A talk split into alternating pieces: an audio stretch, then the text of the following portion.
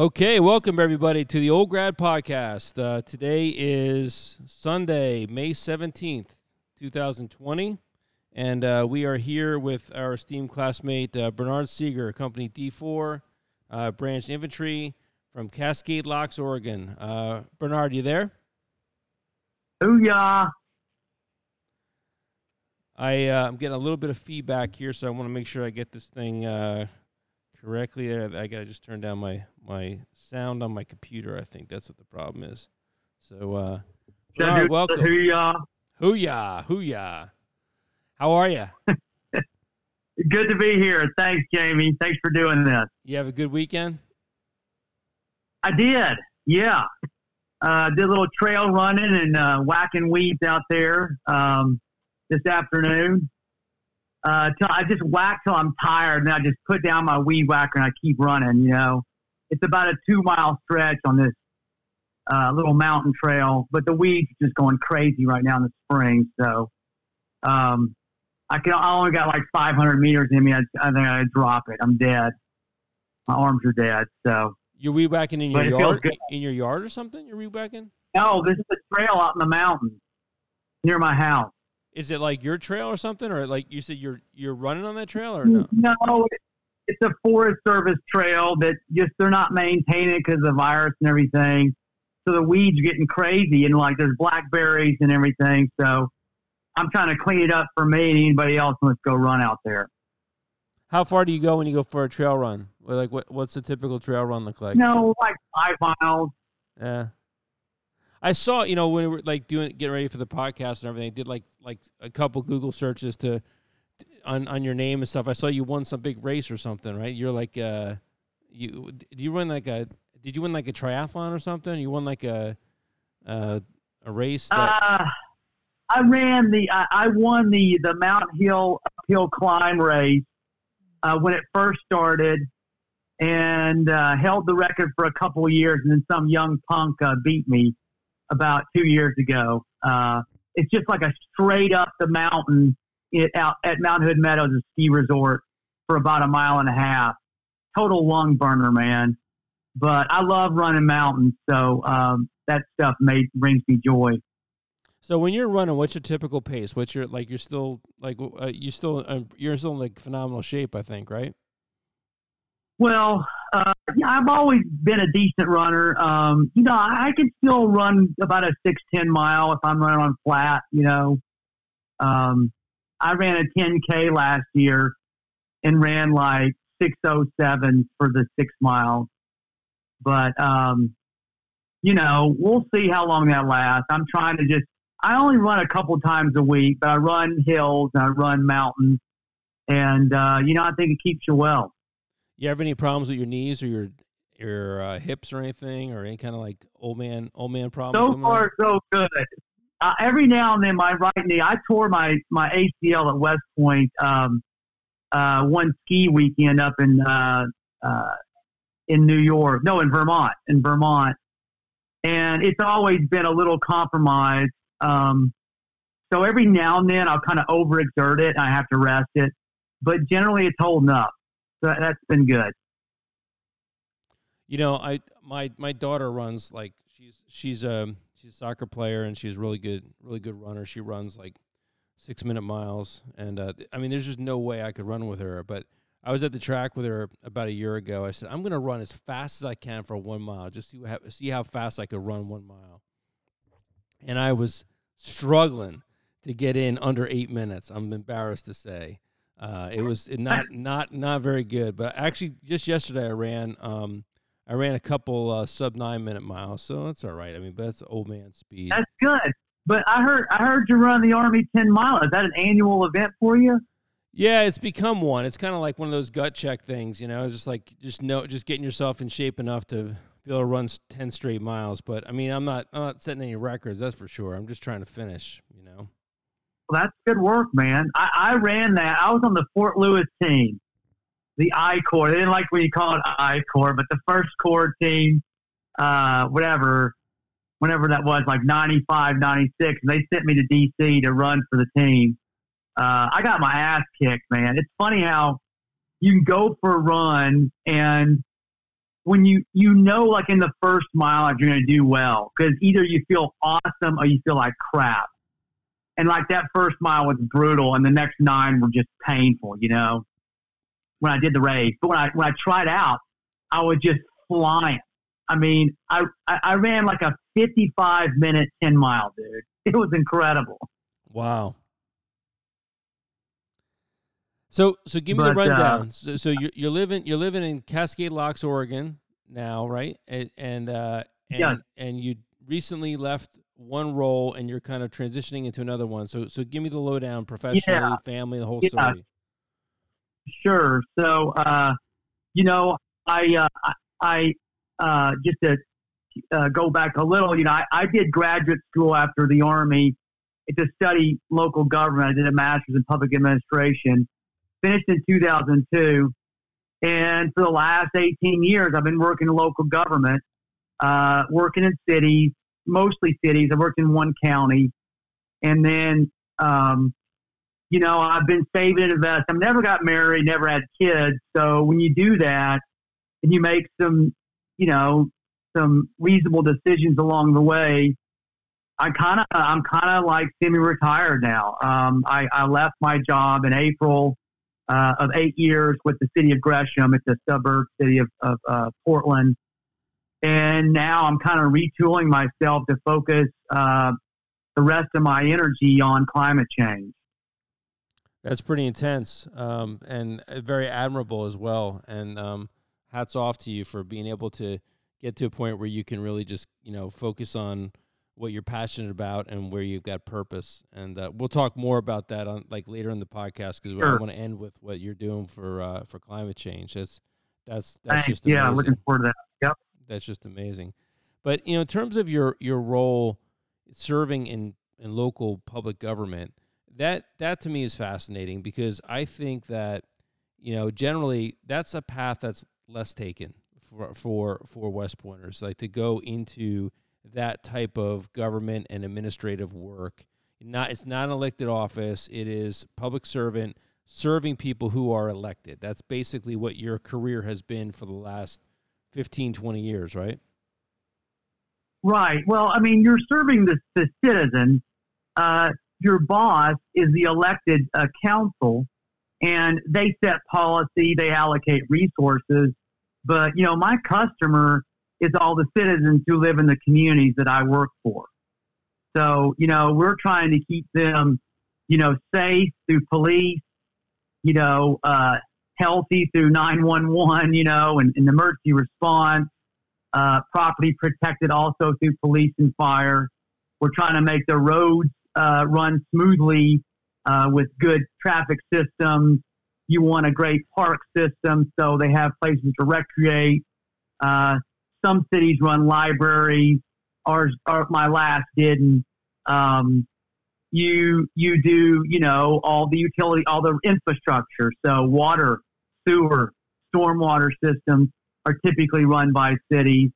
So you want to provide, you know, clean water, and you want to properly treat the sewer before it goes out into the uh, into the you know the the bigger bodies of water, and just you know it's great because you know for me the attraction was was an ecosystem. When I left the army, I was like, I want to do something in ecology, but I want to I want to focus on the community ecosystem and I started poking around and I realized, oh my God, the city manager stuff, that's what they do. They manage community ecosystems, the environment, the economic health, the infrastructure, all the pieces that you hope work well to make people's lives, create the environment so people can be successful with their daily lives.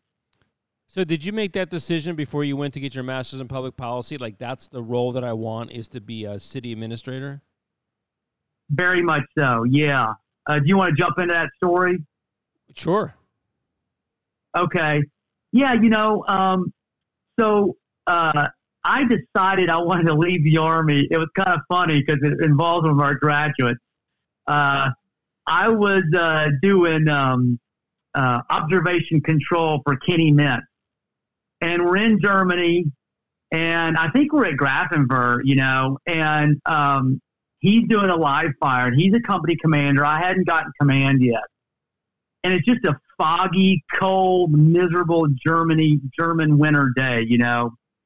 And um, you know, Kenny Mintz was out there, uh, and it was a live fire with his platoons, you know, and he was just loving it, you know. And as, as much as that that environment was miserable, he was so fired up to be actually to to work with his platoon leaders and and train them to do live fire with the Bradley Fighting Vehicle Company uh, company. And I, you know, I can't help but say, God, you know, this is not inspiring me. Um, I am not. I don't want to be in Ken, Kenny Mintz's shoes right now. And that kind of triggered me. You know, do I want to be a battalion commander? At that time, it was a peacetime army. Do, does it just do I, do, does my life goal involve me taking a battalion to like the NTC or you know JRTC?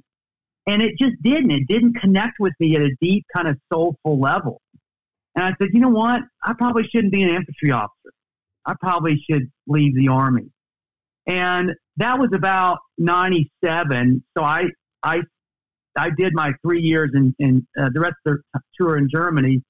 But uh, about halfway in the middle there, I got sent to Turkey and to do this like special operations planning tasking. And I had like five months down there at Incirlik Air Base. Uh, we were doing Operation Operation Northern Watch, you know, trying to keep peace over northern Iraq and um, pretty boring mission. And it was just a great opportunity to explore my next step in my life. And I literally went to the library and I just said, okay, what is the life like as a teacher? What, what, what are things that interest me? And then what is the life like in these different careers? What would that career path look like?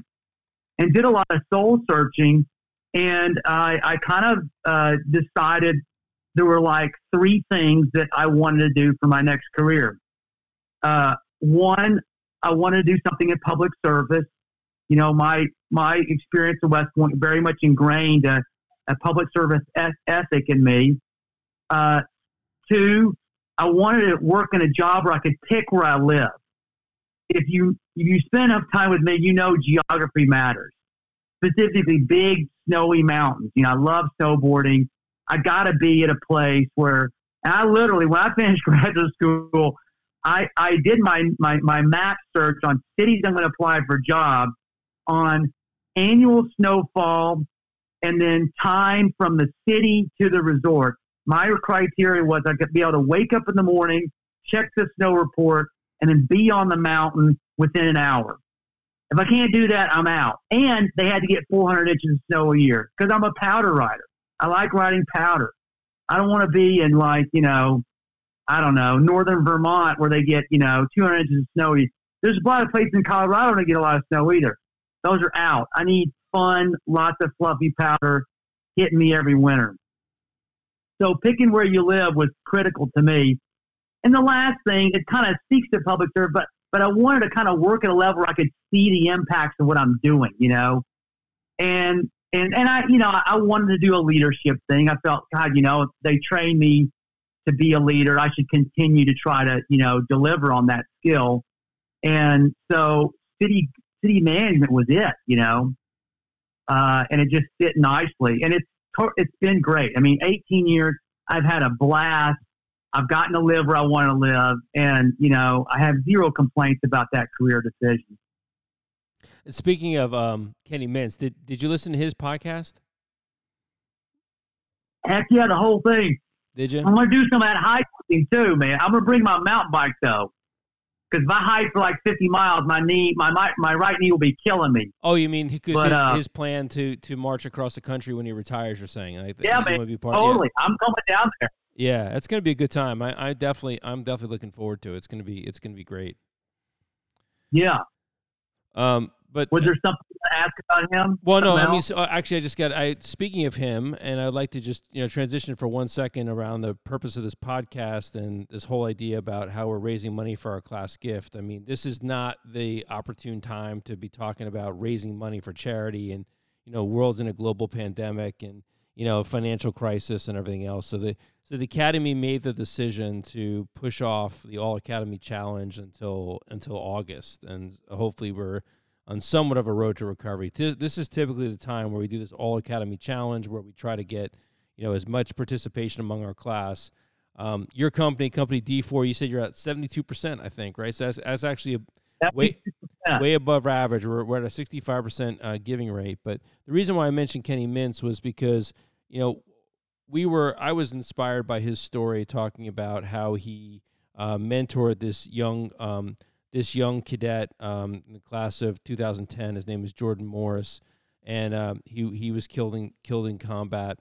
And the class of 2010, is looking to uh, have a have a memorial for their fallen classmates, and through our discussion with AOG and some advocacy that we did, they've added one more memorial in the class of 2010, which is going to be for Jordan Morris, their classmate who was a turnback, but they're going to recognize his his sacrifice, and along with that, they're also going to acknowledge uh, the leadership of of Kenny Mintz in that in that memorial. And so this year, when we when we do our All Academy Challenge, we're gonna have the option to be able to you can you can you can apportion part of your donation to that specific memorial, which will be commemorating his service and comm- commemorating the sacrifice of, of Jordan Morris. Uh, so that's that's something that maybe when you when you mentioned Kenny Mintz, I just I wanted to make that make that point. Um, and another point about our, about our class gift. Our class gift is, you know, we're endowing the Cyber Cyber Institute with a chair, the permanent chair, somebody that's going to be constantly there, helping to sort of, you know, bridge the gap between the institute and between and and and with um, the civilian sector and with the army, and and so uh, we've decided that we will be naming that gift uh, in memory of our fallen classmate, uh, Bill Hecker. So that will that has now been renamed uh, the class of 1991 class gift, um, the Bill Hecker uh, uh, um, endowment of chair for the Cyber Institute. So that's kind of a new announcement. It's coming right before you know Memorial Day weekend that we recognize the sacrifice of of our classmate and also other members of the Long Gray Line. So uh, so anyway, that's that's um, that's something I wanted to be able to announce on, on this particular podcast. So um, thank you for bringing up Kenny Mintz. That was just uh, coincidental that you talked about that. So um, so thank you. yeah, he's a hoot, man. We yeah. had a lot of fun together. Yeah, absolutely. Did you ever? So a question. So you got out about 98 or so 99 is that when you got out 99 99 99 exactly eight years and so then you were in grad school, maybe finished up grad school right when there was 9 11, 9 11 happened? Uh, you know, so I took a year off and traveled the world. It turned out that um, my uh, University of Kansas, first one to grad school, they, they were allowed deferred admission. And I like, oh my God, this sounds amazing. So I took a year off and like literally zigzagged the globe and went to all the cool places that I would love to travel to and then started in spring of 2000. So I graduated in uh, you know May 2002. So where where did you go in that that year that year of travel and? Uh, oh, it was incredible. Yeah. so I started. I started in Germany. Uh, briefly, I'll just you know. So I started in Germany. Then I flew down to uh, Turkey. I, I wanted to kind of start off a little chill. So I, I spent a week at Club Med, at Club Med Kemer, which I don't know if you've ever been to a Club Med, but those, those things are so much fun, dude. So uh, did that, and then from there uh, went to Israel. I went, you know, to Jerusalem, and then you know Dead Sea and all that stuff. Then went overland to Jordan with the Petra, you know, the the uh, Raiders of the Lost Ark scene, you know, that, that last thing where they the, they do the uh, uh, when he was looking for the Holy Grail or whatever. Uh, and then I flew from Jordan down to Nairobi and climbed Kilimanjaro, which wasn't as hard as it sounds. It's it's almost twenty thousand feet, but it's just kind of a long slug. And then did um, a, a, safari, which was amazing. If, if, if so you guys ever done me, a safari, let me ask you a question. Though. Hold on, this sounds great. I'm going to keep going through the chronology, but did you have this all planned out, like ahead of time? Like I'm going to go from from here to here to here, or was it sort of like I'm going to get here, stay for five days, ten days, whatever, and then we go to the next step, or was it all planned out? Like, how did you? How did you? No, I I booked all my flights before I left. That's all I had planned, and a few things like I had that climb tour. You know, you have to. They only allowed guided routes up up Kilimanjaro, right? So, but I didn't have my safari book. I booked my safari when I was down in uh, Arusha. Um, and then, and then most of it, I just figured out. Oh, I, I. So after uh, Nairobi or after the safari, I flew up to Moscow. Uh, spent a few days, you know, in, in in the capital, and I took that Trans Siberian train from Moscow to uh, Mongolia. Well, hold on uh, a second on the on the Moscow thing you recently left the U.S. Army. I, I don't, you're still in the reserves, then? I'm like, like at, going to Moscow. No, I'm cleanly out. I am out, you're out, done. out. You're done. But was there any I'm concern, like, hey, like going to Moscow in the in the late '90s? Like, you know, this was like uh, it was a little little hairy back then, right? It was it was incredible, man. I mean, everything you think about Moscow or Russia is like all those stereotypes were true, man. I mean, like everywhere you looked, it looked like a mafia. Um, uh, there were mafia everywhere. The, um, uh, I have some wild stories that are a little R-rated that I won't share on this thing. I, I, we can talk later. Well, just you know? just like well, hit, hit the beat button. Give me or g- just give me the high level. Like you know, give me give me the the, the PG thirteen right, version. Right, dude. So I stayed at this big hotel, right, in downtown Moscow, like right near Red Square. And uh, I mean, I'm getting called by night for special services. I don't know how they knew, you know, I was a single dude, but they had me dialed. And then they, they got the mafia to like find, you know, a service to try to, you know, get me to enter, get entertained or, you know, be paid for some entertainment. You know what I'm saying? it was creepy as hell, you know. So, and you know, no one speaks a word of uh, of English. That was a hell of a town to, to navigate. And I speak some French and Spanish, uh, but it didn't matter. You know, that no language other than Russian. Uh, so it was tough navigating that area. Um, but yeah, so you know, go out to Mongolia. Then in Mongolia, I did some travel. I went to this beautiful national park in northern Mongolia. And then from there, I flew down to Thailand and spent like two weeks on this little island and uh, called Koh Tao in the Gulf of Thailand, just scuba diving and being beat the beach bum. And then from there, went to uh, Nepal, went to Kathmandu, and I trekked in the Himalayas for three weeks. Uh, got to see Mount Everest. Uh, that was epic. I'm as a mountain guy. I'm like, oh my god, I was just freaking out. It was so cool and then from there flew to New Zealand and you know did bungee jumping and cave diving, and just all this weird shit they do in New Zealand. You so, know, you know what I got I gotta say, like Lifetime TV or like they miss an opportunity to just like put a GoPro on you or just follow you around on this trip. I mean, this this sounds like this is. By the way, how, do you know how much money you spent doing this? Like, like what was the what was the, the price tag for all this? I can't remember. I set aside about twenty grand. You know, I mean, fortunately, I, again, I've always been a frugal guy, you know, but I, I save for my travel, you know, and, um, yeah, you know, I mean, I stayed in some hostels, but every now and then I would stay in a nice five star hotel and, you know, and live large. Um, I didn't camp much. I mostly stayed like you know, water and sewer, you know. Um, so who are some of the people and, you, you meet? Know, you got to meet some people along the way that are really like impactful characters, right? So, like, who are some people that you meet along the way here? Like, like you, you yeah, like, you know, uh, it, it's it's a strange group. A lot of hippies out there, especially in Thailand. Um, just random people, just doing all kinds of sorts of adventures. Most people were like, "I'm in Nepal for a week," you know, to go check out Everest, and then I'm out of here. You know, uh, very few people were doing what I was doing, just kind of taking a year off and just zigzagging the globe. Um, so you know, uh, it was, you know, I mean, I, I don't know. There, no one, no specifically uh, a person comes to mind. Did you meet any any Americans? Any Americans along the way? Like like any other like, You meet Oh, somebody yeah. from you, you meet Oh, somebody like if you're in Mongolia, you meet another American, you probably like have something to talk about, right? Usually, or Yeah, but I didn't meet not many Americans in Mongolia. Man, I was all alone, man, with the Mongols, which was funny too. I mean, they're super friendly out there, man. They never see tourists, you know. So if you're walking by their yurt, they're, you're going to get invited in.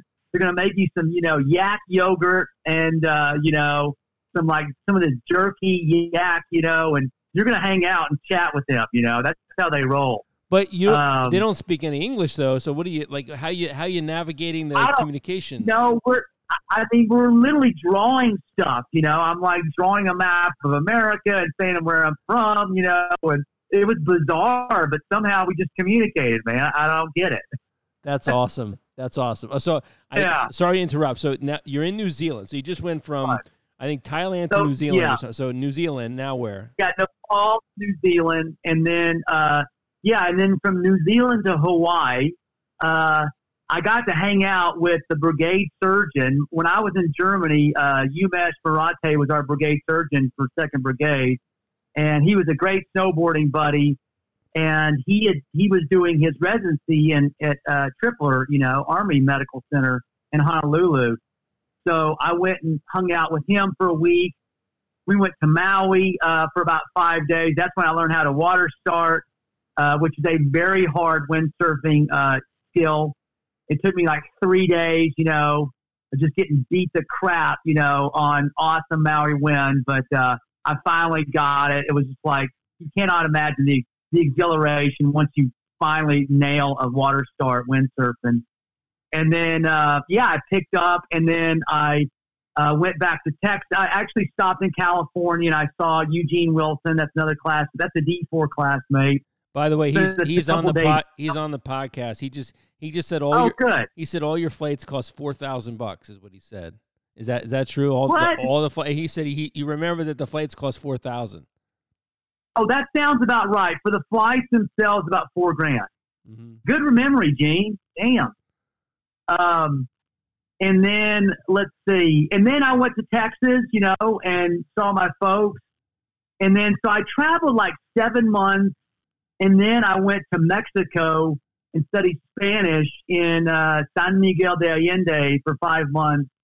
Um, you know, I, I left literally uh, Millennium evening. You know, the next day, next I would fit the Millennium in, in Austin, and there was another girl going to the same school. We traveled to San Miguel together, and uh, and I went and studied Spanish for five months, and then came back to Kansas and started graduate school.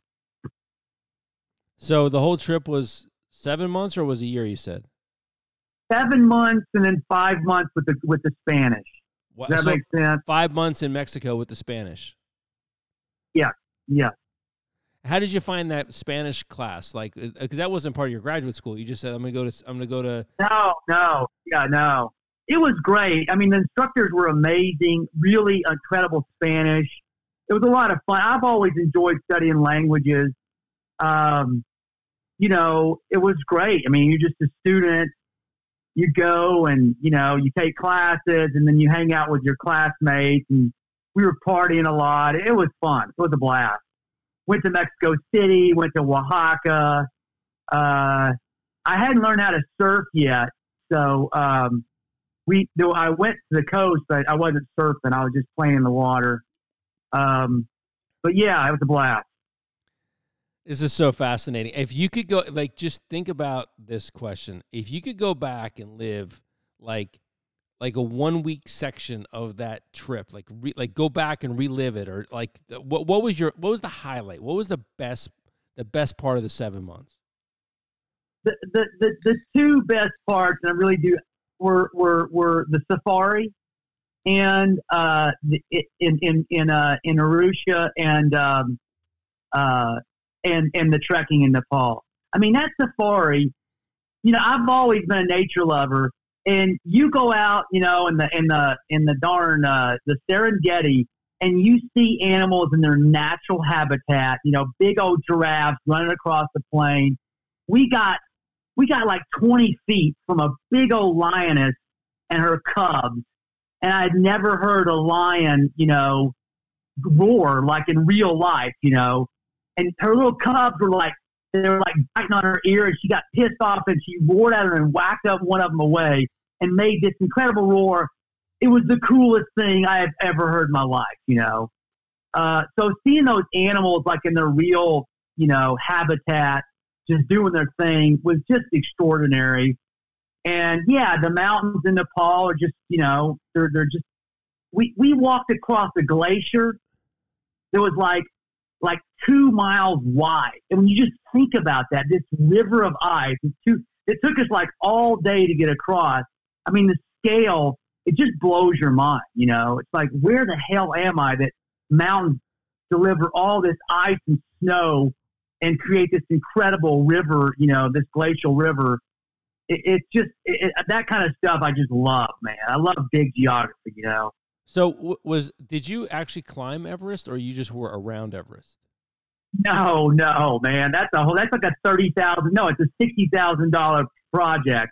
Uh, I went to the base camp and then I went to Kala Patthar. It's a mountain that's right near the base camp where you get you you go up to the top of Kala Patthar and you have a great view of Everest from there. If that makes sense. I can see why you're so passionate about about the environment and environmental justice because uh, you've obviously seen a lot more of the world than than most people get to see. How about Antarctica? Have, have you ever been to Antarctica? I have not. No, not yet. Is that on your bucket I'd love list? to check out those. Yeah, I'd love to check out those damn penguins. I'd like to go to Chile too. You know, I've only been to South America once. I went to Venezuela uh, and went to the the highest waterfalls in the world in that jungle down there. But uh, I haven't done much in South America. There's a lot of stuff to check out. One of my regrets is I had the opportunity to go to Antarctica with the army in the army, and, and I and no I, way. if I had if I had really advocated for it, I would have I would have gotten to go. And I was just like the idea, and and I'm so I mean you'll you'll you'll just roll your eyes at this, but the idea of giving up my summer was just too much to take at that time. It was summer of like 93, 94. I was a lieutenant and like it just didn't seem like it was like worth it to me. But I regret that I didn't go in uh, in hindsight. It was, you know, to go down there and be like in the uh, weather station down there for 6 months. They call it deep freeze. Oh, my God. Yeah.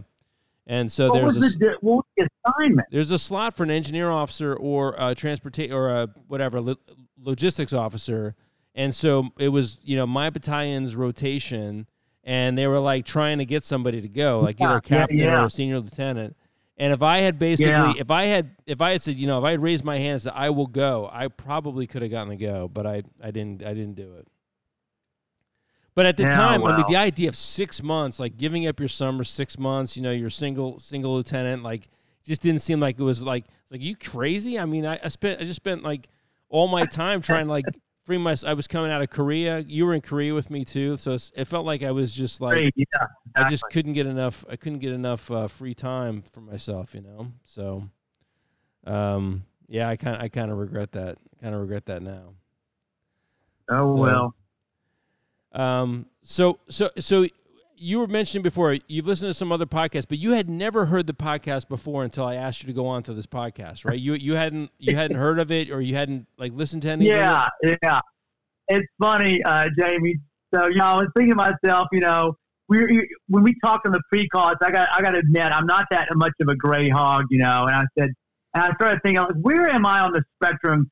If zero is like completely detached from West Point, and ten is like you wake up every morning with the cadet prayer, you know, and like you have the Arthur MacArthur poster on your wall, like I know some classmates who do. Uh, uh, I'm like a four, right? I think I'm about a four. And uh, I got to tell you, uh, listen to these. po- I listen to like these podcasts, and I hope now I'm like a four point five because I've upped my gray hog status by by listening to all these podcasts. It's been a blast. You know, I think what happens as maybe we all get older, you become more of a gray hog. You begin to realize like there was actually like a pretty big impact on your life. It's a very formative experience, and also I think given just the sort of like the the the trajectory of our lives, you know, like you, you know, your twenties you're going so hard, your thirties you're going hard, forties you're beginning to sort of like begin to maybe look back a little bit. Now that we're in our fifties, we're like and coming up on thirty year reunion and say, wow, you know, like gives me an opportunity to kind of like really put the pieces in perspective and and you, you start thinking yourself like you know this this experience was influenced by my ability to kind of figure out how to get things done and how to put please how to problem solve and put pieces in place and create a critical path. And in this area I had to have the grit and determination that I wouldn't have otherwise had. And in this one I had the humility and and the kind of leadership perspective to to know not to do XYZ and to do something else. And so I think that's that's kind of the benefit. I, I don't think the old grad podcast would have worked 10 years out of West Point.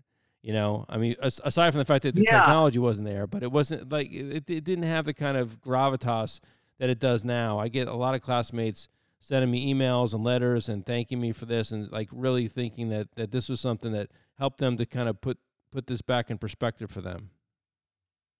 No, I I I I uh I definitely think what you're doing is creating that that that connect that connectivity that you know you've talked about in a lot of the, a lot of the podcasts to make you reflect and appreciate you know what we did and and and and you know how it's impacted us. So again, hats off to you. I'm I'm I'm, I'm really pleased. It's been a blast uh, doing all this. So so we're going to follow the general arc of the podcast. We're talking about the here and now. We're going to go back to pre-West Point, talk about West Point, talk about the Army, get back up to current day. But before we before we move off these topics, I got two questions to ask you uh, about about current day and about and about your um your your your your your um your your journeys. At any point in the journey, yeah. that seven months, did you ever feel like you're in an unsafe situation? Did you like you mentioned Moscow? Like did did you ever like get like a little bit paranoid, like what the hell am I doing here? Like I, this this really could not end well for me, maybe. uh, no, not really. I mean, again, M- Moscow was a bit bizarre, uh, but I didn't really feel unsafe. I've always been kind of a, I don't know. I I, I uh, I'm a bit of a risk taker, and um, those things they just they they they they they communicate adventure to me, you know. So I'm like, my adventure hat is on when I'm in a foreign land checking things out. I'm not, I don't know, I'm not thinking about risk or or, or fear as much. Um, I will say, you know, the low point of the trip was that train, man. I mean, that thing was the most disgusting thing you ever have been on in your life. In Moscow. The train the Moscow from train. Moscow Moscow the Trans Siberian. Yeah. How long is the uh, train? How long is the train? How long is the ride itself? It was well. The, if you go all the way to the Pacific Ocean of Vladivostok, it's like seven days. But I got out from Mongolia, so I went five days. And um, the, when you know, I, I forced myself to have one meal a day, like in the restaurant car. The flies that were like over everything that you know when they would bring in that food, there would be like flies just swarming around it. You know, it was just disgusting, man. But you know, I don't know. Everyone was eating it, so I'm eating it too. And you know, uh, yeah. And I, I got sick. Did I get sick? Yeah, I got sick. I got some kind of Montezuma's revenge or some kind of you know intestinal disease uh, when I came off that train. It didn't last long, thank God. But uh, uh, you know, that was definitely a low point. Okay, another question about your current, your most recent current career is these city governments. They're just, I mean, there's just chock full of politics and characters and bizarre situations and like crazy things like that. And we didn't talk about this on the podcast, but I'm just curious, like in your career, what's the most bizarre or, uh, I guess, um, you know crazy story the, the the, the, that that you experienced in local politics you know like where where where so and so's like taking a bribe for this thing or this one's sleeping with that one's husband or wife or what like uh, any like what yeah when something comes to mind about local crazy politics do you have any like things that just come to your mind as like the you know the, the story that you just like your go-to story about how crazy like local politics can be well, uh, God, um, I wish I had something that's more colorful. Um, you know, let me think. I don't. This isn't that great of a story, but it was definitely uh, it was an indication of the community that I arrived in. So when I took my first city manager job here in, in Oregon, uh, I came. I started in uh, in May of 2007, and in November of 2006, they had had a recall election. Four of the council members and the mayor recalled by the, the town public. You know, it was over uh, the construction of a fire station. It's a long story. I won't bore you, but you know, I came in. Uh, you know, uh, it's a great example of you know the power of the West Point diploma. Uh, I feel like none of the none of the council members knew crap about an MPA from KU, you know, but they knew about West Point. They knew about the Army, you know. And one of the council members, the mayor, was a was a Vietnam vet, you know, and it was a 7-0 decision to hire me to be the city manager. And um, you know, uh, I carried forward. I built the fire station. I I built some some senior housing, which was also very controversial. That also was why not only was there a recall, but the last city manager before me was fired. He was driven out of town, you know, and um, and so you know I had a pretty gnarly four years uh, navigating the politics and the value split. but you know I tried to do the best I could and uh, deliver on you know the you know it's a when I got there, it was 7 0, and then soon after, it was 5 2. Five council members supporting me, two not so much. But that's the mandate. You, you respond to the majority of council. And um, so I left in February of 11. And, uh, you know, eight months later, there was another recall election uh, for, for them driving me out of town and, uh, and a bunch of other people, you know. So it was it was dramatic. You know, I would lose sleep probably once every three months. I would not sleep well the entire night. You know, it was a stressful job. Um, but you know, I, I think it, it, it, you know, I learned a lot, and uh, it helped me get a great job working for Gresham. So I, I didn't mind it. You know, I I'm not one who avoids stress. I feel like stress uh, it it does build character, but also you know helps us learn about ourselves. So I'm all for it, you know. Awesome.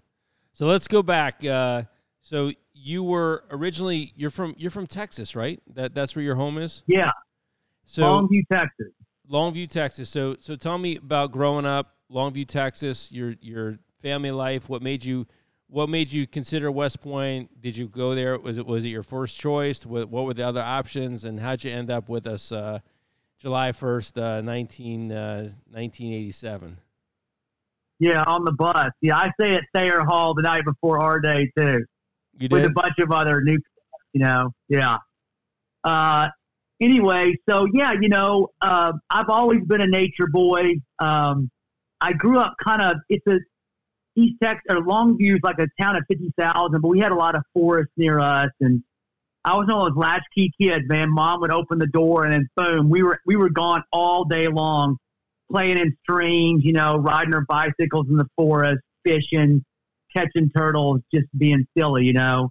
And um, you know, I finally got. I was not a high performing student, you know, uh, all the way until ninth grade. It wasn't until tenth grade that I started getting good grades. Um, and it's also when I kind of connected with climate change, but we'll we'll, we'll save that for later. And um, so I'm uh, uh, my brother. My brother is four years older me, and lo and behold, when I was in middle school, he applied to West Point and got in. And so he was class of '87. And so, you know, I had a kind of a play by play. Like when he was a plebe, you know, I was a freshman, and I went with my parents to Plebe Parent Weekend in 1983. And you can imagine, you know, a little ninth grade, you know, ninth grader showing up at West Point, this incredible, like, fortress of big buildings and all these cadets and discipline. It was very impactful, you know, and I was kind of blown away, right? And uh, as much as I was blown away, I wasn't sold on the idea that I needed to be a cadet and go serve the country in the Army. Um, you know, when I was, I, I applied, and but I got to tell you, I was kind of hoping I didn't get accepted. Um, I what I really wanted to do uh, I became again enamored with nature, but then I became enamored with rainforest. What I wanted to do is go to Colombia and be an exchange student and explore rainforest as down in Colombia, you know, for a year, and then go to college. Um, now, I will say I didn't want to pay for college, and so my my my plan B or C was if I didn't get into West Point and I and I and I did that thing, then I was going to go to the Army for four years, do the GI Bill, and then go to college. You know, I love that GI Bill. I tell people all the time, parents, you know, if you're if you're worried about college, you really should consider sending them to the military and get some money for college. It's a great experience, and you know you get to serve your country and kind of get your head straight before you jump into a, a real career. Uh, but lo and behold, I got accepted. Uh, and, you know, Gunner was putting a lot of pressure on my brother that I should go to West Point. So, you know, I'm like, oh my God, if I if I go to the exchange, I gotta apply again to, you know, get the free ride. Screw that. I'm going to West Point. But I was very much like, I'm gonna try one year, you know, see if I can survive one year. It wasn't like I'm committed for twenty, right? And uh, you know, survived that year, you know, it was hell. Um, but um, uh, but then it was like, okay, I'll do yearling year, you know, because I was kind of taking it one piece at a time. And I was I was excited about being a year. I was excited about excited about going to Buckner and blowing stuff up, you know, and all that stuff, and camping or whatever, you know. Um, and then at the end, I'm like, you know, I should do this. You know, like this will set me up for a good in life. And I think the leadership challenge, I, I like that idea, so I'm in. Um, you you also said that going to Northern Warfare School and uh, Mountain Warfare School and uh, were two really pivotal experiences for you, right? That really made you yeah, get jazzed yeah. up about about the Army, right? Oh my God! I mean, both those schools, I had so much fun. I, I if if Ed's not on the line, I hope he he reads he he, he listens to this because uh, I mean, Ed Cena and I in Northern Warfare, I mean, he was a hoot, man. And uh, going to Alaska in July was just one of the coolest things ever. You know, I'd never seen this, you know, 24 hour non, non, non darkness, you know. And, um, you know, it's, Alaska is an amazing state. Um, and just being out indoors and doing those kind of adventure, you know, training events uh, very much spoke to my soul. You know, uh, the other thing that was just blew my mind when I got when I got to West Point was the Mac flighting, and uh, a lot of my classmates and I we did we macked the shit out of uh, all over the world, man. I macked to Antigua two times. I macked to Hawaii. I macked to Alaska. I macked to Europe. Um, we did this all. We were cadets, man. And then, I, and when I was in the army, I did some more macking, you know. So, I mean, the idea you could fly anywhere and not pay for a ticket was just blowing my mind, you know. So all that kind of like, oh my God, you get free flights around the world. I got to do this army thing, you know. I wonder if they still have the Mac flights. I, I guess they must, right? I mean, I haven't heard about that recently. I don't know why, man.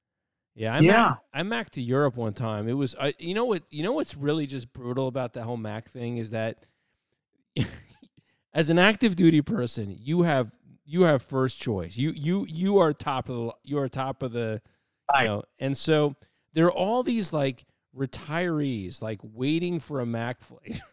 right? Here I am, some dumbass lieutenant. Man. I give him my ID, and I'm, I go right to the front of the line in front of all these old sort of retirees. I felt so terrible. It's like, like they let these guys let them go first, but no, they're like, no, you're active duty. You yeah. just go. So yeah, that was pretty brutal, but uh, that was pretty sweet too, man. Yeah, it was it was it was a pretty pretty awesome pretty awesome feature that you get to you know mac all over the place. I I gotta assume that I gotta assume that they're I mean there's they gotta let that happen. I mean the flights are going all over the place. Why not? Oh, oh it's a great thing, man. It really yeah, is. I haven't heard about people macking recently. Maybe it's I don't know. Maybe it's probably still going on, but um, so in the pre-call notes, you know, uh, around this time, deciding to go to West Point, you talk about your, you know, your your your family going to West Point, your parents. Um, you said that one of the bravest things you've ever done in your life was hanging up your wrestling shoes. Oh yeah. Talking to your talking to your dad, saying, "I'm done with wrestling." Right. So so now Right. that that did follow through because you have to wrestle at West Point. You considered wrestling for West Point, but so tell me about that pre West Point experience. You were like a stud wrestler, right? You you wrestled all- from, from Yeah. five years old on, right? Yeah, rest started when I was in kindergarten. Only wrestled partial season because I broke my arm on the uh, the monkey bars, you know. Um, but then got back up and uh, wrestled, you know, first grade all the way through eleventh grade. And you know, I mean, when you start young, that really helps. You having a competitive advantage against other wrestlers who haven't started young because you get your ass kicked very young and you learn those skills, right? And uh, and I became, you know, a really strong wrestler. Um, and you know, I never really liked wrestling. My dad loved it because, you know, growing up in Texas, you know, it seems like the sports favor big people, right? Football, basketball, you know. And here I am, I'm five six, you know, 130 pounds when I left high school, you know. I, I just couldn't participate in those reindeer games, right? And, you know, wrestling is the equal opportunity sport. You know, you wrestle your own size. And so, um, so, and, you know, my dad, he, he, he's a tough coach. He coached me my entire 11 years. Was he a wrestler? And, your you dad, know- your dad was a wrestler. He wasn't a wrestler. He wasn't a wrestler. How, and did He's your a German immigrant did your brother uh, wrestle as well? from, uh, he did. Yeah. Okay. but started. I mean, we we entered the program at the same time, so he was older when he started, obviously, than I did. So he didn't get that young young uh, wrestler experience. Anyway, so Dad loved it, and you know, um, I never really enjoyed the, the the the duress that was created by wrestling, but I did become good uh, just through the time and kind of you know the crucible of that experience. And and you know, and he pushed us. You know, my dad was one of those guys who made videos of all our matches, those eight millimeter things, man. And we would go back and watch them and see what we did wrong. You know, and that's how you get better, man. I mean, it, it's brutal, but it, it works. You know, and so uh, so, but it also, you know. I don't regret any of that. As much as that was painful for me, it it instilled my ethic for physical fitness. It helped my self esteem, you know, and um, uh, and it, I I think it again. I think it gave me tremendous grit to survive the army and Ranger School and West Point. Everything that life has thrown at me, I really feel like it it started my my my my my strength started in that experience. But you know, as I kind of grew into myself uh, as a high school student, I, I came to the conclusion like I don't I don't want to wrestle anymore. You know, I want to do nature stuff. I want to focus on academics. You know, um, and I just want to spend my time differently. And so uh, it was it was time to sign up for the next year. And I, I went to my dad and said, Dad, I'm not wrestling next year. You know, and um, you know he got zero sleep that night. And I remember the next morning, I'm eating cereal, you know, and uh, uh, about to go to school. And he came in there and just, you know, ripped my head off, going, Bernard, you know, he has a German accent. Bernard, you're not going to sit on your butt and watch TV all day, you know. you're going to do something, some physical exercise, you know. I'm not going to let you turn into a couch potato. It's like, Dad, why would I ever become a couch potato? Do you not know who I am, you know? Uh, so I played soccer, you know, which I always loved and um, it was you know it was a great moment for me i, I kind of stood up for myself that's why i feel like that was a high stress but kind of a, a pivotal moment for me So that's fascinating to me. Both of my sons wrestled, uh, and I was the wrestling coach or the head of the whole wrestling program. I did not wrestle. Uh, I played basketball, but I, I knew how to wrestle because uh, I trained with the wrestlers or whatever. And it's, it was it was fascinating to me to hear that story. My son decided to not wrestle as well eventually. My younger son's now a basketball player, but I always say wrestling it brings out the best in kids and the worst in parents. the The worst the worst sport fanatic parents are parents of wrestlers. I find is what I. I mean, like bar none. I, I've seen I've seen some crazy stuff. Women's, you know, girls basketball, girls field hockey, it, like they're all nuts too. But wrestling wrestling parents are a special That's kind of crazy. I got to tell you, the parents that were in our program, they were really good people. I mean, uh, my dad, he was very committed to this sport. Uh, he trained everybody. We had some African American kids. You know, uh, you know, Texas is pretty black, so it wasn't surprising. But you know, everyone was embraced. He and he subsidized. You know, we our tournaments were in Dallas, so we had to drive to Dallas, stay in a hotel, wake up Saturday morning super early, weigh in, and go wrestle all day. And a lot of these kids couldn't afford. Dad would just like he would pay for stuff. You know, he'd pay for their meals, and because he loved the sport. You know, he loved what it did for character. And you know, uh, to his credit, he was right. I mean, I really believe the kids that did that wrestling program. I bet you all of them are are, are, are, are well balanced adults. You know, Is is he still around? Your dad? He's still still alive with us. yeah, yeah, yeah, sure is. So Both my parents. where where in Germany did he emigrate from? So you know, he uh, he grew up in Insterburg, Prussia, uh, which is now you know Russia.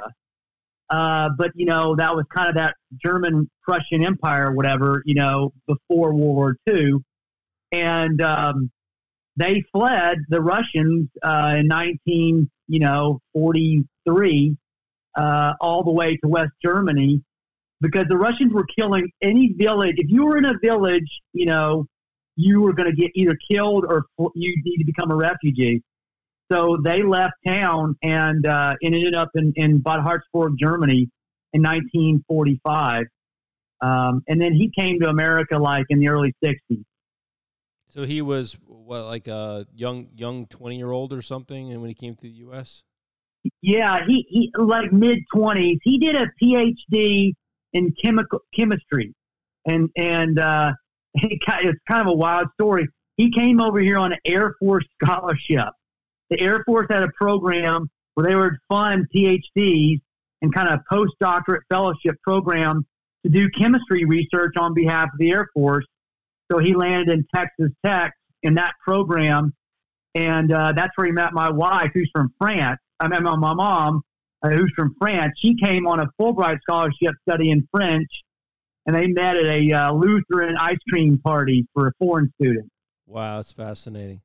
So you had two immigrant parents, and both from you know different parts of Europe. Both, you know, sounds like relatively very humble, um, very humble uh, emigration stories. Basically, I mean, nobody was here because Yeah, and so that that must have manifested itself in terms of you, you mentioned that you're very frugal. You, you know, you, you're very much about you know living every day. I'm sure that they uh, instilled in that instilled that in you. It sounds like. yeah, I would definitely. I mean, my mom is the love of life kind of person. You know, that French spirit is very much inside of me. Uh, she wakes up every day and says, "How I'm going to how I'm going to spend my day playing." You know, and my dad is kind of a German. You know, how am I going to keep the yard clean and you know the bills paid and keep world the world organized? You know, so it's a good combination. Uh, I, I feel blessed. And I think I got about both of them. as I think about you, you've you are kind of like embodying both, right? You've got the the very disciplined, you know, uh, uh, sort of physical fitness and the and the regimentation, but you're going to have a good time. You're going to go around the world. You do all these these amazing these amazing uh, uh, voyages, and and so I think you're you're the perfect embodiment of them both. Yeah, no, it's very true. Yeah. So let's fast forward. So now you you you were going through talking about plebe year, yearling year, and you know that northern warfare was one of the things that really made the army seem like it was appealing to you. Tell me some of your your your more memorable experiences uh, as a cadet at West Point. Yeah. So this is my favorite story. Uh, most of my Duke friends have heard it, uh, but for the non-Duke ones, uh, hopefully they'll get a kick out of it. So it's um, it's it's week one of uh, Beast. You know, we've been there a week, and everyone remembers that was just one hot, humid, miserable summer, right? I remember pinging around in my robe and just you go from the bathroom to your room and it would just be dripping with sweat, you know. And, um, you know, our platoon leader, Jeff Toomer, one of the strackest cadets I've ever known in my entire cadet career. Uh, the other guys in my squad, I think, acknowledge that. Uh, he calls us into like the little squad room. He says, "Okay, it's time to do laundry, right? So go get your laundry bag, and we're gonna I'm gonna explain to you how this laundry stuff works." So uh, he says, you know, fill out your, your laundry tag name, you know, social security number. Remember how we put our social security number on everything? Everything. It's ridiculous, everything. Right? My social security number was on my trunk. You know, I mean, yeah. it's ridiculous. Yeah, those days are over. Uh, and uh, he says, okay, so it's pretty simple, you know. Look at the first thing on the list, you know, what's on there? Black socks. You know, he goes, Barry, you know, how many black socks you got? And she goes through her little, you know, you know, laundry bag and, you know, five, sir. You know, all right, put five down there, right? And then he goes, okay, what's next on the list? White t-shirts, you know. Wilson, how many white t-shirts you got? He goes through this thing, you know. I got four, sir. All right, put down four. What's next on the list? You know, underwear. Seeger, how many underwear you got? I'm going through my bag, man. and I know the answer I'm just like praying there's a different somehow some underwear are going to form, you know, show up, you know. And I get to the bottom, you know, and there's this long pause, you know. And Jamie, no one, I mean, in that seven days, no one had cracked a smile. No one had laughed out loud. You know, there, it's just been suffering, right? And our and our squad leader, you bet your ass, he'd never cracked a smirk, right? And and I and I, I finally have this long awkward pause to go, zero, sir. And I mean, the entire freaking room just started cracking up laughing, including the squad leader. He like, Seeger, you know, he, he was laughing out loud, like, Seeger, what the hell happened? You know. and I explained to him, I was like, sir, you know, they made us put that jock strap on when you did that little fitness test, you know, like day on R-Day. It's like, I just kept that damn thing on there the whole week, you know. Going commando, basically. And, uh, oh my God. It was a good moment, man. Holy shit. That's my favorite West Point story. I've told that thing at parties. I always get a laugh, man. Uh, so you were so you were in the lost fifties, right? So you were you were kind of off the grid, basically. You could you guys were kind of like your own little your own little universe over there, right? Yeah, you say that. Uh, well, the last like year or two, we were in the fifties like when we were plebes, you were in the 40s, like 45, 46. And then we went way back there our last year or two. Is that where the um, haunted one is? A haunted. There's a story about a haunted, a haunted uh, room, right? Yeah, I think so, but I don't know. I, I, am never into ghosts, no, but that very well could be true. That they should be haunted. I mean, those are some crappy barracks. I don't know. I mean, I'm pretty, you know, we did Beast, and I, I want to say I was in Bradley and Beast, and um, you know, all the bathrooms had doors on, you know, like the stalls.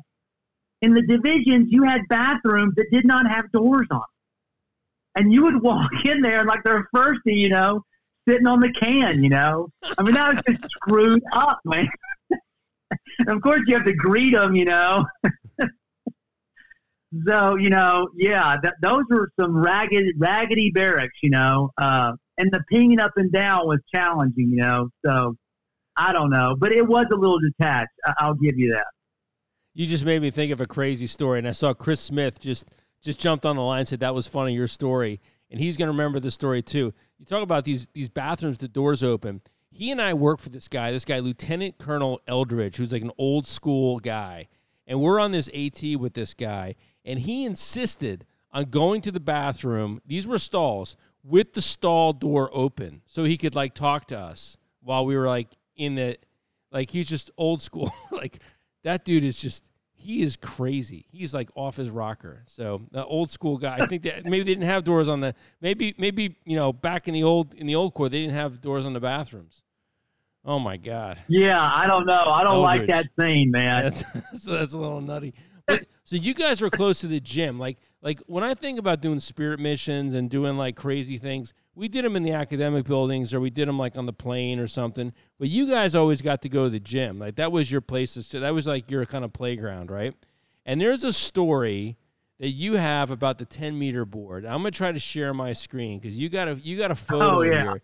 Tell me the story about tell me the story about the 10 meter board and your shelter halves or whatever you were doing with uh, in the in the gym there. Yeah, yeah. So, you know, uh, again, me, the sense of adventure. I've always what like to want to jump off high shit and somehow float down, right? So when I find out that we got this ten meter board, I'm thinking, God, I wonder if I took a poncho liner or two ponchos and we button them together, would it slow our fall? We like float to the water. I mean, how cool would that be? So so uh, I did it with Eugene Wilson. This is so I think I'm on the right, and then Eugene's on the left, and we launched off the 10 meter man, and we did a we had someone time us with the ponchos and without. Didn't make a string of difference, you know. We flew down the bottom just as fast, even though you felt the resistance. For some reason, it didn't really slow us down that much, you know. So, uh, but yeah, that's the kind of the funny stuff that you could do at West Point trying to, you know, engage your sense of adventure. You know what I'm saying? Yeah, stupid cadet tricks. But here's the thing that I'm thinking about. Yeah. Like, let's say this actually worked, right? Let's say that you actually got enough enough air underneath this thing that you guys uh, were able to like create some resistance. Wouldn't it make you guys come together like in midair? Like, isn't that sort of like a little bit, or like you Oh could my land on top of each other on the water? I think.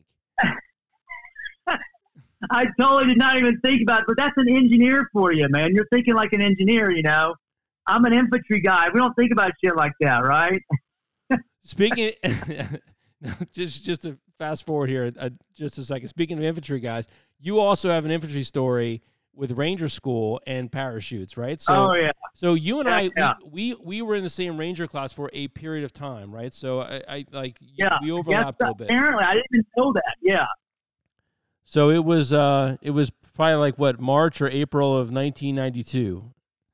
Coming Yeah, back, we- coming we back were- from we were from the desert, and and the plan was we didn't jump in the desert, so they were going to jump us into Benning.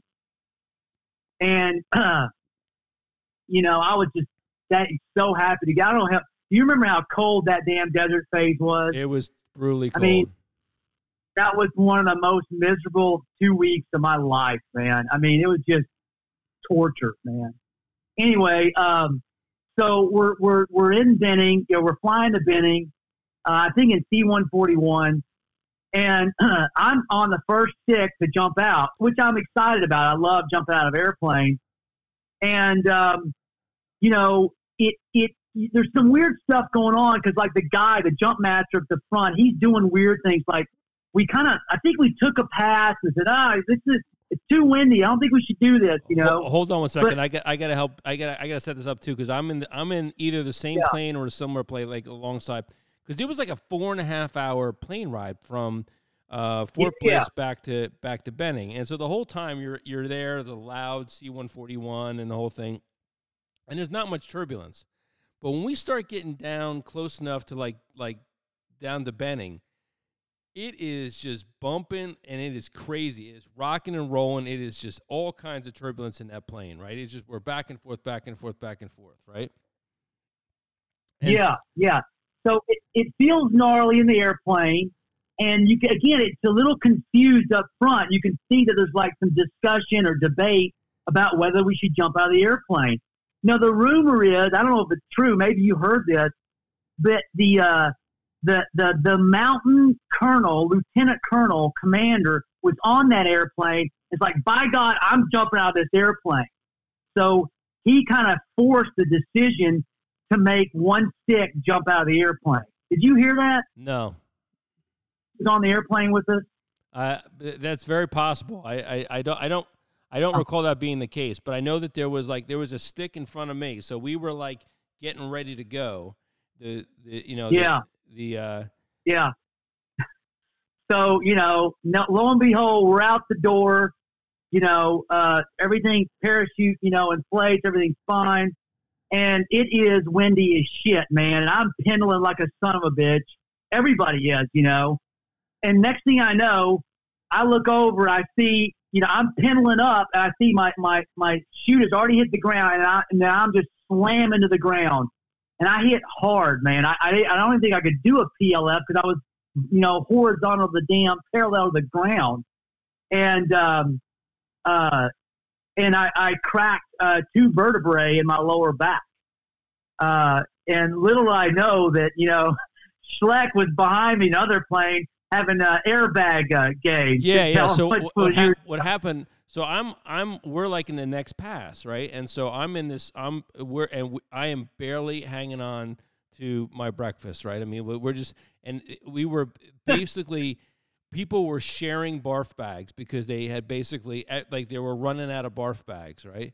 So it was me and Lou Mercado side by side, our classmate Lou Mercado. We had one barf bag between the two of us, and we're looking at each other like just trying to keep, God. just trying to keep it down, just trying to keep it down. And so, so we're like, they finally open the door. They say, stand up, hook up. And so when we hooked up, I was like, oh, thank God, getting the hell out of this plane and I blew that barf bag up and I popped it as like a sort of like sign of confidence or something, right? Then they wave us off. They said, "Sit down. We're not jumping." Like uh, you, you had just been spun around, or like they sat us back oh down. God. And so there's this. I have this. I have this barf bag with a hole in the bottom of it that I popped, but Lou Mercado didn't see that happen. So Lou's like, "Just give me the barf bag." He, he takes the barf bag. I'm like, I hope he doesn't. I just hope. I hope he just needs that for like sort of like a, a little bit of security. He opens that barf bag and just pukes straight through the barf bag, uh-huh. all onto his like reserve chute, onto his legs, the whole thing. He's he's like, he looks at me. He's like, "Oh, there's a hole in the barf bag." I'm like, "Oh, that sucks. That's terrible." You know. We finally. we finally land. Oh my he, God. It was they needed to hose him off, like getting off the plane. It was just so gross. But oh God, yeah. Yeah, that was a bad job. I saw uh, a guy like being dragged along the airfield. You know, he couldn't, you know, pop his chute, and he was just getting his ass kicked. Man, he had like, you know, grass and scars on his face. You know, it, it was a shit show. Well, that happens, you know, especially yeah, know. if some some some 05 wants to get out of the wants to get out of the bird. That's what's just going to happen. So, and then uh, yeah, so then, then you manage to get through Ranger School. You, you take command of a, you have platoon leader in Korea, and then you went to the advanced course, I guess, and then you went back to you went you went to Europe. That's where you ran into Kenny Mintz and, and doing the doing the work with him in, in Europe. Yeah, yeah. So I, I you know I spent a year in Korea and then uh, went to uh, Fort Lewis after that, and that's kind of when I learned about the Northwest, you know, and realized how amazing it is up here with the big glaciated mountains. And I mean, when I got to Fort Lewis, I learned how to paraglide, uh, which is different than parasailing. That's actually launching off a mountain and flying down the bottom. I learned how to snowboard. Um, I didn't learn how to surf. I didn't learn how to surf until 2004. But I was just loving the outdoors, you know, and waking up every morning and see big old Mount Rainier. Anybody who's been to Fort Lewis knows they have an epic view of Mount Rainier and I'm like, oh my God, I, I could live here someday, you know. So spent two years there, and then advanced course, and then went to Germany for three years, which included two visits to Bosnia, and then uh, that that tasking in uh, Turkey. So then, then you did this this what we talked about at the beginning this this amazing journey this this 12 months of um, you know decompression between between the army and grad school. Then you go to grad school yeah. And then I imagine, yeah. so you're just finishing grad school and 9 11 happens, right? And so, yeah. What was that like for you? That I mean, oh, first of all, the transition is a is is you know there's transition stories and trying to like this whole imposter syndrome. What's it like to be a civilian again? And everything. But when 9/11 kicked off, did you find yourself kind of like feeling a little bit lost because you had trained for all these years to this and now it was happening for real and you weren't in it you weren't in the army at the time like what what did that feel like to you yeah you know uh a little i, I remember uh i don't know if mark mathis on on the on the on the uh uh on the on the the, the call is he on there to see him I, mark mathis he was definitely on there he's on there he's on there he's back. okay yeah i remember calling mark and Mark's like, I want to get in this, you know. And he was like thinking about getting back in the army, you know. And I don't think I was there, you know. I was, uh, I was very focused on my local government. I was being an intern in Dodge City. I had a great boss, you know. Um, I'm like, I've got my public service path, and uh, I, I want to stay focused on this. Um, there was a little like, you know, it was a patriotic moment for the country as we came together to, you know, uh, um, to, to, to confront this, this, this, this act, you know. And so that tore me a little in my, you know, in my stomach, but it didn't overwhelm kind of my direction. that makes sense. I guess that makes a lot of sense because you're you're you're you're in public service and you think to yourself, this is my role. This is like, and and so you know the experience that you brought to the role was probably very valuable as you know post 9/11 and having somebody with some veteran experience in that role. It makes a lot of sense.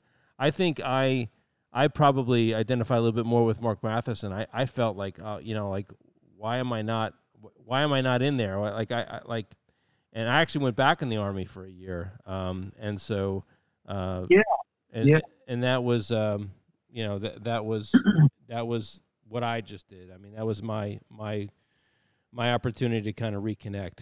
Um, and so, but you know, as I think about your, your journey, um, is it's, so fascinating. I mean, you are such an adventurer, such a, such a, you know, uh, such a, a, a spirit, and and um, I'm so grateful for for for all that you've done and all that you continue to do.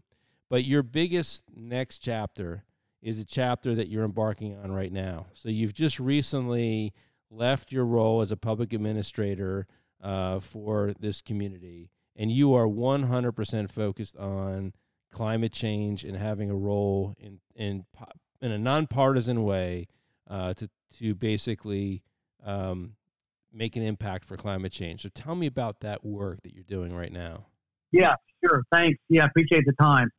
So, uh, you know, just to, uh, to, to, to, reverse the clock a little, you know, uh, I don't know what happened, but I read a I read a, a book in ninth grade, the summer of ninth grade, on how carbon emissions and our carbon concentration of carbon in the atmosphere was going up steadily. It's been doing that, you know, since the Industrial Revolution. And um, and then I was reading like, you know, we we we we're starting to think that this is going to mess up the climate, you know. And I'm like, crap, you know, this is scary stuff. This was in 1983.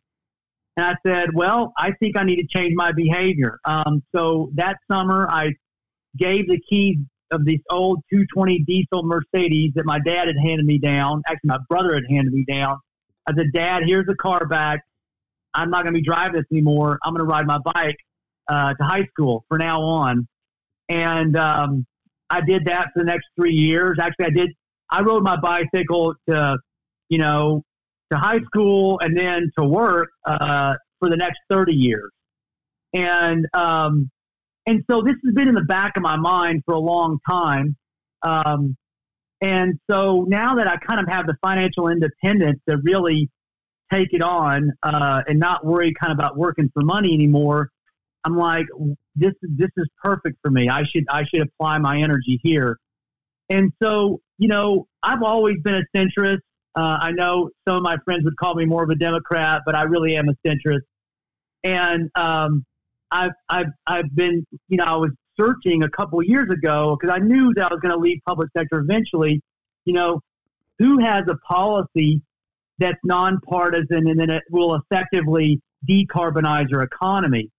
And I, I was listening to National Public Radio and I heard Secretary Paulson, Secretary Baker, Secretary Shultz, they did a little program where they said, look, we think the way to decarbonize our economy, these are all former Republican administrative officials, is to put a price on carbon and then take that money and send it out as a dividend uh, to every household in America.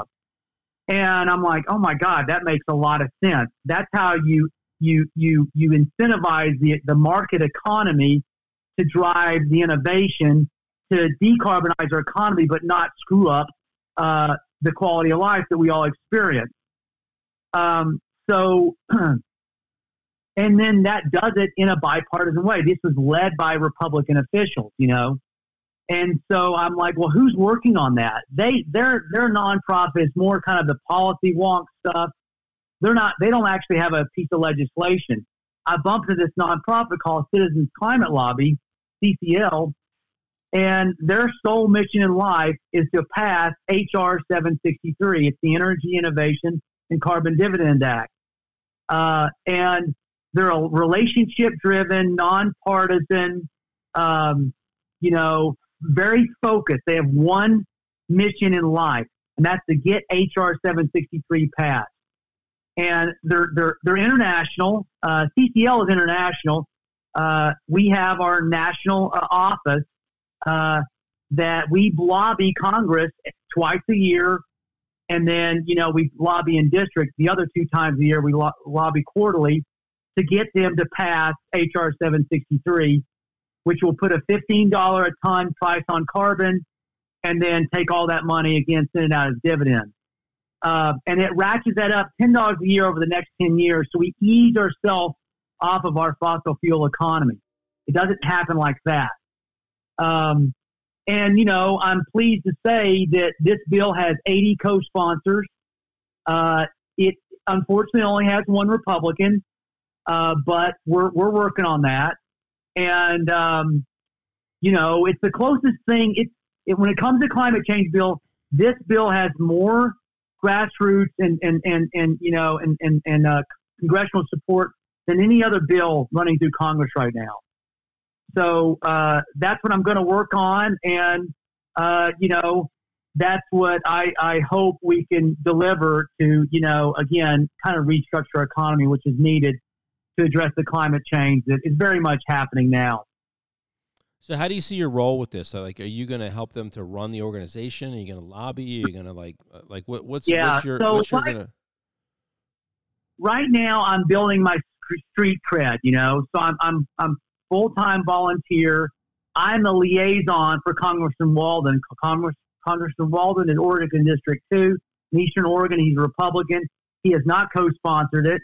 Uh, but I know him well because he was the congressman while I was the city manager, and we worked on projects together. So uh, I'm learning kind of the, uh, the, the, the, the, the structure of CCL. I'm learning how they operate. I'm going to DC, and you know, ultimately, I would like to have a leadership position in their organization to help further their their mission.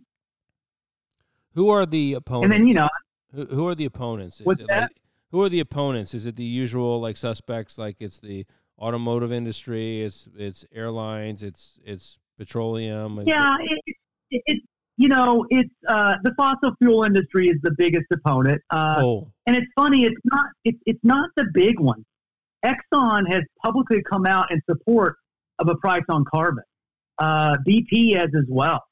They see that climate change is happening and we need to evolve our, our, our, our energy system. Um, and they like that because it's a market method, you know. I mean, the other thing that's great about this bill is not only does it put a price on carbon, but it says, you know, if you're a coal producer and you're making energy using coal, you can continue to do that as long as you pay that fee. And and guess what? If you capture that carbon, we will give you that money straight back. If you if you come up with innovative technology to, to not emit any carbon, you get your fifteen dollars a ton back. Now that technology doesn't cost a fifteen dollars a ton, so we got to get some great engineers to work on it. But that's what it'll incentivize, you know. So, you know what this world looks like in twenty or fifty years, I don't know what it's going to look like. I just want to look like I want it to look like that we're not sending a crap load of carbon in the atmosphere every year. So, what would our classmates be able to do to help you, or how would we how would we connect with you? I guess you, you're still just kind of getting your getting your your sea legs about you yeah, with this thing, yeah. right? Look, you know, uh, we we are a growing organization. Uh, we welcome volunteers all across the map, um, uh, and Citizens Climate Climate uh, Lobby. It, it, it's citizensclimate.org is our website. And if you want to get involved in grassroots, grass top, media relation, and you know and and and kind of group building uh, you know work, that's how you start. You go to our website, you join, then they'll figure out what chapter you should be in. Then that chapter leader is going to reach out to you, and then we're going to get to work. You know, we're going to table the citizens. We're going to reach out to business leaders and get them to co-sponsor. We're going to reach out to, to public officials. That's grass top. That's like business leaders, you know, elected officials, you know, you know, uh, uh, informed kind of shakers and movers. If you can get them to say, "Hey, congressman or congresswoman, you need to support this bill," that's how you move the political will to to to get this uh, this bill uh, passed. Uh, you know, I love the mission of CCL. It's very simple. It is uh, pol- creating political will for a livable planet. Boom. Well, one of the things that we've been um, trying to maintain with the Old Grad podcast is to stay away from politics in general, right? And and this is a nonpartisan uh, nonpartisan effort that you're that you're engaged in, um, and uh, it's uh, it's it's. I want to make sure that it's. Um, I, I just I, it, it is a slippery slope to always make sure that we when we talk about these types of issues to ensure that we're kind of keeping like very you know center of the road on these on these types of things. Um, how would how would one who might be um, uh, have some have how would one get educated in this space? Like what what do you find are, are the most informative uh, books or or websites or yeah. where how, like if I were if I were a if just complete novice in this space and I want to learn about the the issues uh, of the day, where is the place that I look? Yeah, you know, uh, there's lots of good books on that. I I, I think uh, Thomas Friedman uh, has written his his, la- the second to last when he said the the Earth is hot, flat, and crowded. You know, he spends like two chapters a month just trying to get a price on carbon and how that's an effective tool to you know decarbonize our economy. Um, you know, it depends on where you are on the spectrum. There's a lot of still skeptics out there regarding climate change, and you know, for those folks, I say, look, uh, there's a wonderful PhD scientist, Katharine Hayhoe. Uh, she's in Texas Tech. She's a Texan. God bless her. She's a fundamentalist Christian, and she's an atmospheric scientist, and, and is on the board member. She's a board member of CCL and she has done a collection of videos, seven minute videos called Global Weirding. If you watch those, she answered all the questions that people have, you know, kind of in, in you know, in, in, uh, in cocktail, uh, uh, you know, parties, you know, about why you'd be skeptical about the science. Uh, you know, and, and, you know, while 763 is important, you know, when I think about our classmates, there's so much other work that needs to be done in this space, you know.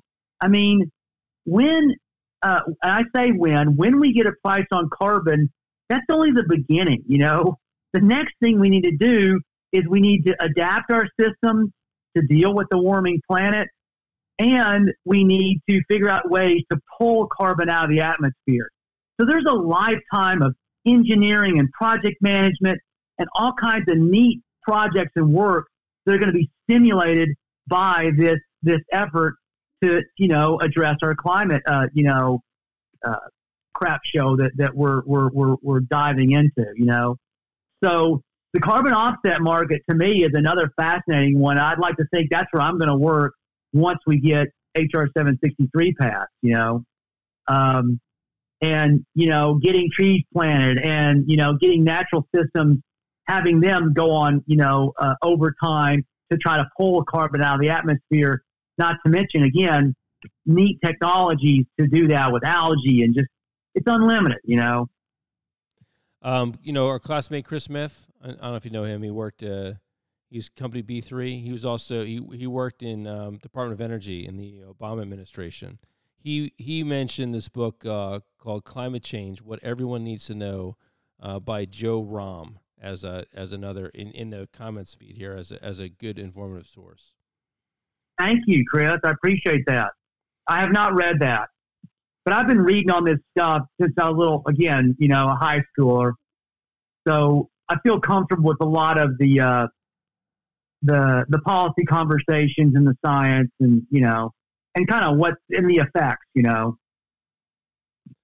So Bernard, I told you the time was going to fly by so fast, right? We have been talking now for Yeah. an hour and a half, uh, plus, just a little bit more than an hour and a half.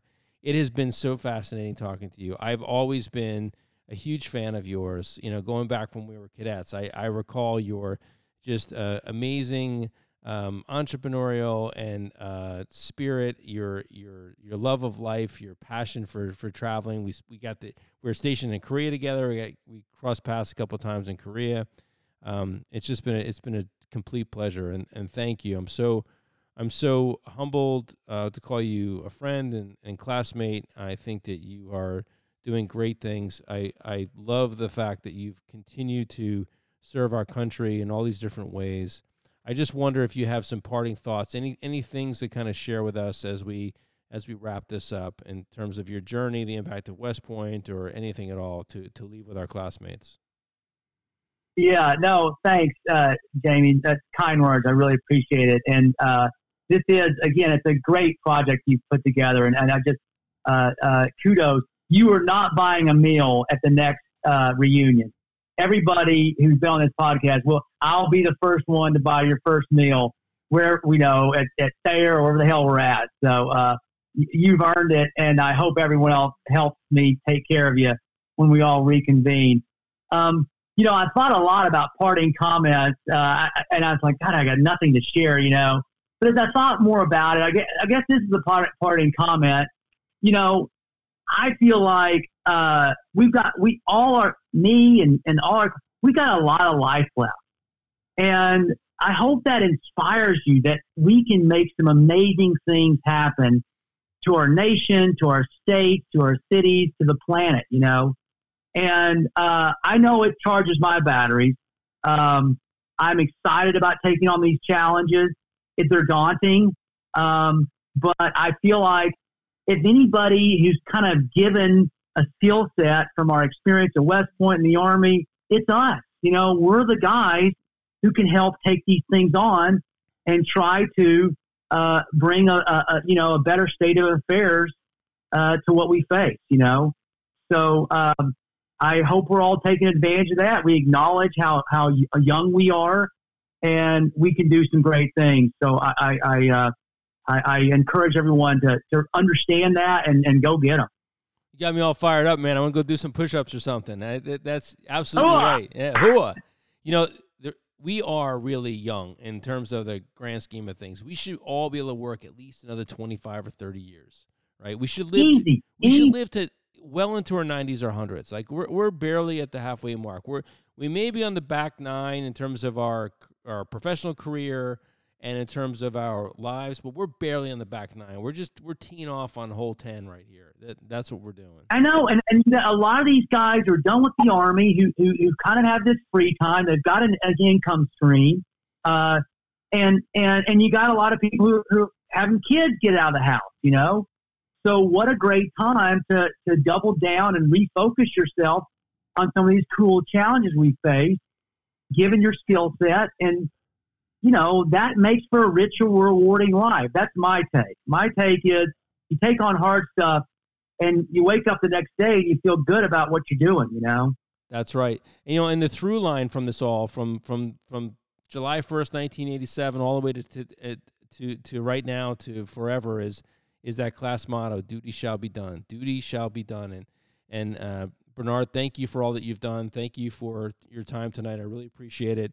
We're gonna let the credits roll out. Hang on the line. We'll we'll debrief. Thanks. Thank this you. edition of the Duty Shall Be Done Old Grad podcast. Please check back on this Facebook page for information about featured guests and upcoming episodes of the Duty Shall Be Done Old Grad podcast.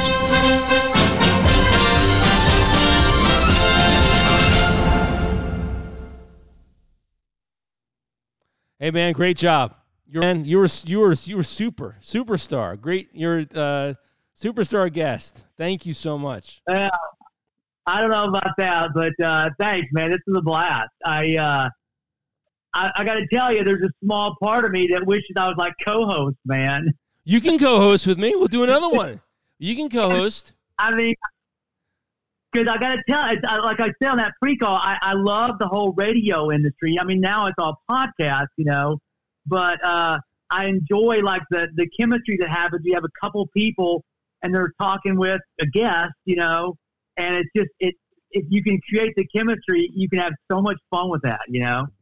Well, we should do one together. We'll do one together. Well, I'll have I- you on as as a, as a special yeah. uh, as a special uh, guest, you know, or as as the uh, I would as love co-host. to do that. Yeah. right, Yeah. Cool. Hey, Cool. you know, you, I, I was li- I forgot I forgot who I was listening to, but on one of the podcasts, it was like I don't know, seventeen or something. You had said that McCormick was going to come on, but I don't. He has not come on He yet. has has not. He has been dodging me. He's been dodging me. I want to get him on. Oh, has he? Yeah, he's he and not dodging me, but you know, he like I I, I keep on trying to trying to get with him because what what I really want to do is and I I want to get him with General Bramlett. I want to get Bram Bramlett. I met Bramlett last year, our our our commandant, who Yeah, yeah. I want to. So he's available. I would be able to plug him in with Doug because I'm very interested in in a relationship between the first captain and the commandant, how that works. You know, like like the back and forth. And I want to ask Bramlett Yeah. about how we stole the goat and what that was like when you stole the goat. Because um, what's interesting, what's really fascinating. I, I, I, did you listen to the podcast with um, with Ted Russ about st- stealing the goat? I did. Oh Yeah. yeah. Yeah, yeah, That was the one. So that so what's fascinating to me is that John Braga was like one of the ringleaders. He's a two star general now. Um, General now. yeah, Oh, and yeah. then and then um uh and then this guy Omar Jones, class of '92. He was down at the Naval Academy. He was the one to help figure out what the goat was. He's a two star general. And then Jim Eisenhower from his he was one one of the other guys that was involved uh class of 90 class of 92. He's a one star general. So of this Wow. small group of like five or six cadets that stole the goat, three of them are general officers today. And Eisenhower has a story about when he was a um, when he was a major or lieutenant colonel. He was working for General Dempsey, who was the chairman of Joint Chiefs, and they were out in um, they were out in Schofield Barracks, and Bramlett retired out there, so he lives in Hawaii, and they were at the O Club, and uh, and Bram and so Dempsey asked Bramlett to come over and say, hey, you know, uh, Dave, come on over here. I want I want to talk to you. Uh, this is uh, Colonel Eisenhower. He's one of the kids that's, that stole the goat, right? And Bramlett was like, Holy shit. Bramlett was like, we're not fucking talking about that right now. He was still pissed off about the goat, like you know, Holy 25 moly. years later. Yeah. So he was like, we're not fucking talking. yeah. Yeah. So, so th- there's still some like, just I, I want to know like I, I think that he took some heat as the com when we stole the goat and like they couldn't produce the goat.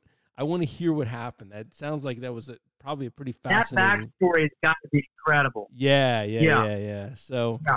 and I Yeah. think people love the story about the behind the scenes thing. I like the idea of being able to talk to General Bramlett and being able to say, what was it like dealing with Doug as a first captain, us as a class of 91, you know, like what happened during the, like, tell me about like our graduation parade. We lost all of our, all, our full dress grays were, were destroyed. Like, what did you, like, Yeah. what were you no thinking? Like all that kind of stuff. Like I want to, I want to hear that kind of like those kind of stories. You know? Yeah, how those conversations go with like the, the laundry people going, we can't get these things back. Yeah, yeah. You You destroyed half of them. Yeah, yeah, I know. Oh yeah. And the other person, Oh, the other person I'm dying to get on, I gotta find. I'm, I want to find the blood lady. I gotta find this like. She's probably some, you know, grandmother now, like some, like you know, sixty year old woman or something, who can, like, what was it like when you went to the poop deck and started talking about giving blood, and the whole place erupted and went crazy, and people were running to the poop deck with like blood Oh, on their hands. like, like, yeah. what were Yeah, you yeah. thinking? Like, what like what was the impression of like like are these people insane? Like like you know that like I, I would love to hear like from this this old biddy like what what was her story of the of the blood lady? Oh, I don't, I don't doubt that would be very entertaining. Yeah. Uh, yeah, well, if you can get Doug, uh, you know, I would love to co-host that one, um, or or anybody else. Just pick one, man. I, I, I would love to, to hang out online and, and you know and and uh, and share in the conversation, sharp shoot questions. Um, Well, I'll let you know. I mean, like it's uh, it's beginning to pick up some some more steam again. Like initially, like there's a lot of people who were willing to be on it, and then it kind of like died off. Now it's like a lot more people are looking to be on it again. So, um, so I, I'll I'll definitely let you know. We're gonna get some more some more guests coming up. Uh, my main priority right Yeah. now is hitting every company. You know, so I haven't quite gotten every company represented yet, but I'm still, and I'm also very um, I, I- try to be um, I make sure that I've got sufficient diversity. You know, we got people of color, we got men, we got women, career army Yeah, officers. No, civilians. that- great. So we got a good balance there too. So uh, trying to maintain that. So Uh, no, that's great. You know, um, I, I, I, I Gene Wilson, put put him on put him Yeah. on speaker. Put him on speaker. Gene Dog. You're on speaker and uh, and Jamie's still on the line. What's so up, be man? careful what you say. That was a crazy. That was a crazy picture of you jumping off that ten meter board with uh with Bernard. Oh yeah. Actually, there was a time. I don't know if I remember specifically, but uh, about point one second. Really? Yeah. Well, I guess there's a We did it little dr- there's a little drag. Yeah, we did it several times, which is even more stupid, you know.